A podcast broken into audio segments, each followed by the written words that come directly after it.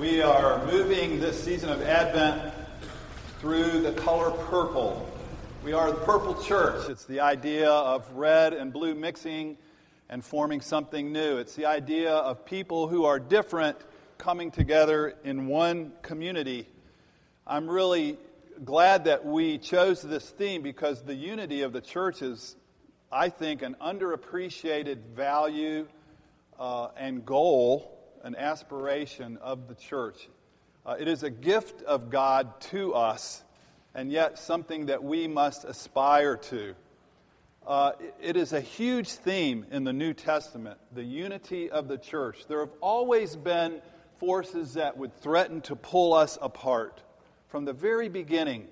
If you read through the letters to the churches in the New Testament, beginning with the book of Romans all the way through to the back of the New Testament, every letter includes exhortation and encouragement to, to protect and work for the unity of the church. In Romans, a book or a letter known for its great theology, the last section of the book talks about unity. We are the body of Christ we have many gifts, many functions, but we are all one. We must honor each other more than we honor ourselves. Rejoice with those who rejoice, mourn with those who mourn, live in harmony with, with each other. The, ex, the weak and the strong accept each other. Do not judge one another. Don't put a stumbling block in each other's way. If you think only of your own rights, you're no longer acting in love, and so on and so on. That's just in the book of Romans. Next letter, 1 Corinthians. I appeal to you, brothers and sisters, to be in agreement with each other. Let there be no divisions among you. You are God's holy temple. You collectively are the building, the temple, the container of the Holy Spirit. And anyone who tears it down is hurting the temple of God. In Philippians, Paul, I mean, Paul writes and says, I would love for you to be to have the same attitude that Christ had. Uh, be of one mind, of one spirit, one in love.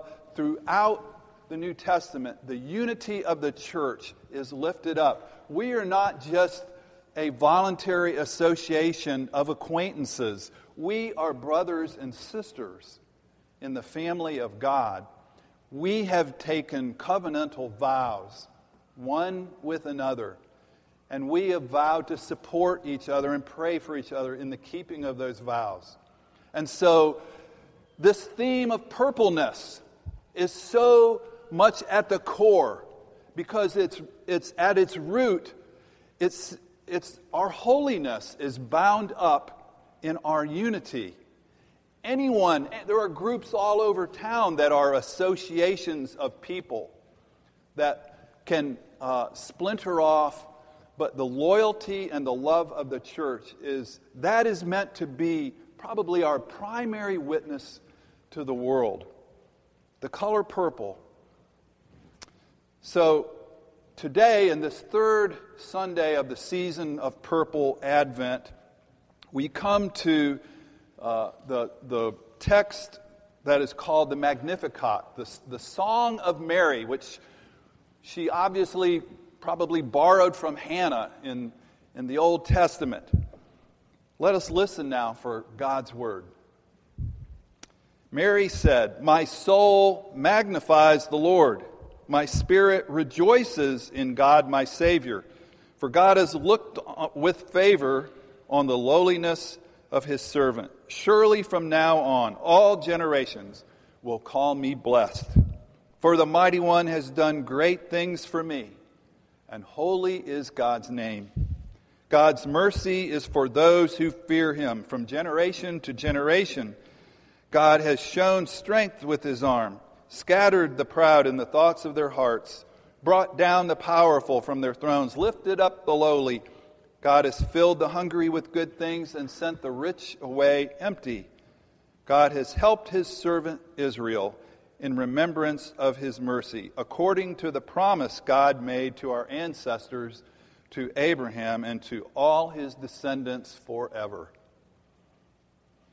And then Mary remained there with Elizabeth for about three months and then returned home. This is the word of the Lord. Thanks be to God. Yesterday, a busload of Riversiders headed out to go see the, the, uh, the a Christmas carol, Dickens' Christmas carol, down at the Alhambra. I wish I could have gone. I was refereeing basketball games, but uh, it sounded like a lot of fun. Here is Dickens' wonderful description of Scrooge. Oh, he was a tight fisted hand at the grindstone. That's my interpretation of Dickens, by the way. Scrooge, a squeezing, wrenching, grasping, scraping, clutching, covetous old sinner, hard and sharp as flint from which no steel ever struck a generous fire secret and self contained, solitary as an oyster. The cold within him froze his old features, shriveled his cloak, made his eyes red, made his lips thin blue. On Christmas Eve, Scrooge is sitting in his office, and his nephew, Bob Cratchit, is next in the next room, his underpaid clerk. And Bob Cratchit comes in and says, A Merry Christmas, Uncle. God save you. And Scrooge says, Bah, humbug, Merry Christmas. What's Christmas time to you but a time for paying bills without money? A time for finding yourself a year older but not an hour richer. A time for balancing your books. If I could work my will, every idiot who goes about saying Merry Christmas on his lips, he should be boiled in his own pudding. We are uh, familiar with Christmas traditions, Christmas commercialization, the humbug of Christmas advertisements, catalogs, and waste. And so it would be easy to be Scrooge like cynical. Ted Wardlaw, the president of Austin Theological Seminary, wrote Advent is a particularly dicey time when our purposefully minor key music is in danger of being drowned out by the raucous background music of popular culture. Rarely is the church more countercultural than in Advent. In his book, The Scandalous Gospel of Jesus, Peter Gomes admits that Advent is his least favorite season of the year, and you may be able to identify with that. The reason for him is that the major theme of Advent is hope. And there is a lot about the world in which we live that is devoid of hope, says Gomes. And Christmas makes it worse by, by covering over the reality with all the forced merriment and parties and drinking. Quote, What I find difficult to take seriously about Advent is the note of false rather than authentic hope. Humbug, I know. Humbug I see. But when hope is imposed on, upon people who don't have it, well, the world is full of humbug. Have you ever felt like hope or a mood was imposed upon you? Maybe Gomes is too Scrooge like for your tastes, but there is, there's an important point that he makes. Authentic hope is not a superficial optimism that sees the world through purple colored glasses. Authentic hope takes the reality of the world seriously. Today's text, the Song of Mary, contains a laundry list of promised changes, radical changes, due to come about at some future unknown time, maybe distant, maybe near. We can't tell when, but the promises seem assured. The mess in this world, the, the mess of Washington, the, the mess in our own lives, the corruption, greed, the injustice, it will all be changed. People now in charge will be toppled from their perches. The big shots will be out. The little guys will be running the show. Inequities will be eliminated the positive accentuated, and all will at last be right. Sounds familiar, We've heard it before. And yet, it is indeed hard not to be cynical sometimes about all the promises. One can't help but wonder when it will happen. The old adage seems true the more things change, the more things stay the same. No sooner do the good guys replace the bad guys than the former become the latter. No sooner do, is a reform put into place than we need another reform to reform the reform. Old Testament prophets, New Testament gospel writers, they all record litanies of promises, of good things that will happen now that God is coming to us. And yet, to see and hear the reports of the media, the world is generally in disarray. Gun violence, war and corruption, double dealing, WikiLeaks, mayhem, and so forth. And that's all external. That's not even to mention what's going on in my own life. It's not Christ who is reigning forever and ever, it seems. It doesn't seem like he is Lord of Lords, but someone else. For what is it hard for you to hope and to keep hoping? For what is it hard for you to hope for in the world or for people you care about? or for yourself. The remarkable thing is that we keep coming back to hope. It's as though somehow we intuitively realize that we can't live without it. We can survive, but we really can't live without it. We keep coming back to hear again the promises made of old because we need to hear them there's something life giving that helps us to be able and willing to hope. It's why psychotherapist Erik Erikson calls hope the vital virtue. The vital virtue. I thought of this uh, last week when I received a Christmas letter from an old friend.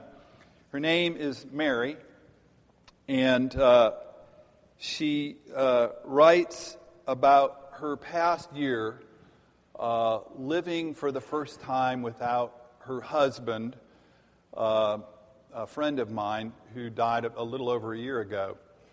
Uh, Cliff was probably the finest man I ever met. He got sick and died at way too young an age. And uh, I don't know that I've really gotten over his passing.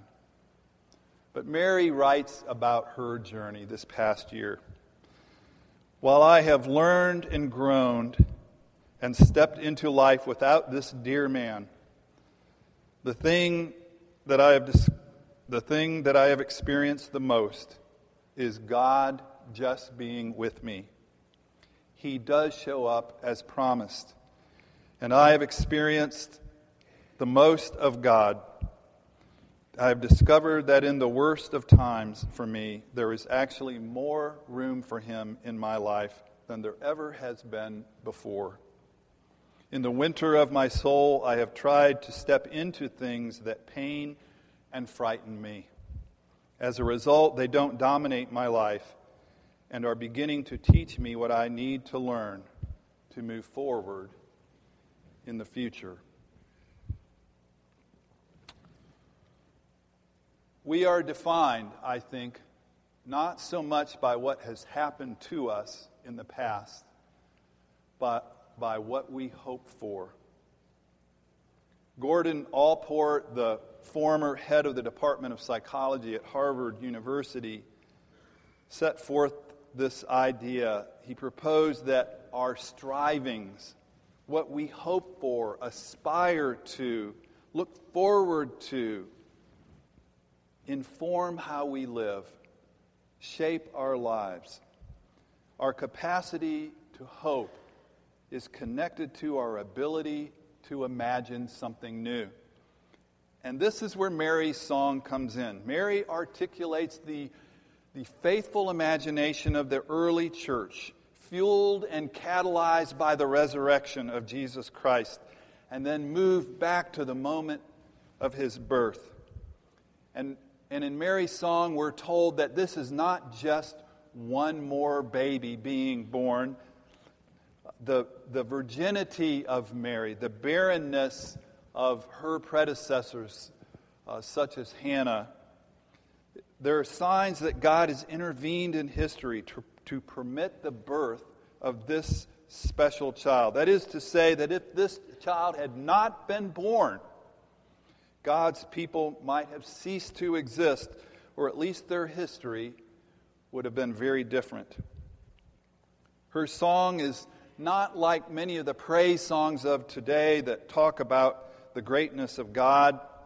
It's a hard hitting proclamation of a God who overturns the common order of society. Mary begins by declaring how God will do, has done this wonderful thing for her. He has looked down with favor on the lowliness of his servant. And as a result, all nations will call me blessed. But then he says he has brought down the powerful from their thrones and lifted up the lowly and filled the hungry with good things. The precious message of Advent, the precious countercultural, counterintuitive message is that in spite of what is going on in me or in the world, a day of wholeness and reconciliation is coming. A day when the economy of war becomes an economy of peace. A day when money spent on weapons is redirected to produce agricultural implements. The countercultural message of Advent is that what is happening at the moment will be replaced by kindness and mercy. So softly and quietly, the message comes. We might have to strain to hear it. But it is there that there is a God, and this God is with us and for us and loves us. Why hasn't it all been turned around yet? Why haven't things gotten all better already? When is it finally going to happen? How will we know? Will it ever? Well, call me an optimist, but I think some things are happening. I, I saw a group of men and women just this week who gathered in this church to talk about healing and hope. It's called an AA meeting. I saw children from this church and school sing to elderly people in our neighborhood. And I saw those elderly people sing back to them like children themselves. I heard wind of the possibility that we may not have to go to war with Iran, that there might be a diplomatic way out. I even heard that, that there's some sort of deal that's been struck in Washington could it be the kingdom has come?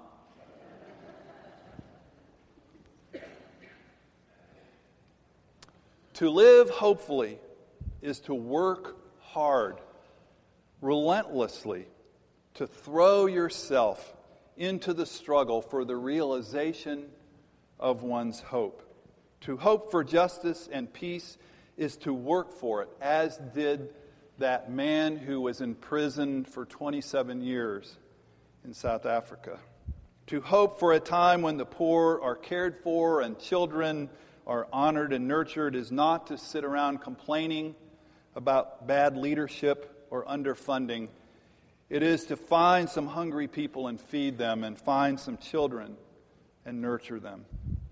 The relentless hope of Advent came in Israel's darkest hours. And yet, the light of Christmas will not be extinguished. The relentless hope of Advent comes to me and to you this year in very human, real darkness. The darkness when a doctor comes in and says the test results are not good. The darkness when a company downsizes and your job, your security, your identity is no more. The darkness when a relationship you have lived for and depended on becomes fragile and frayed. The darkness when friends you counted on turn against you. When loneliness just seems to grip your heart. Hope, hope in the darkness, or humbug. I'll put my money, figuratively and literally, on hope. Because 2,000 years ago, a child was born whose name was Emmanuel, God with us, a Savior who is Christ the Lord. May our holy unity and our wonderful diversity be nourished by our shared hope in this God. Israel's strength and consolation, hope of all the world thou art, dearest desire of every nation, joy of every longing heart. Let us receive the morning offering.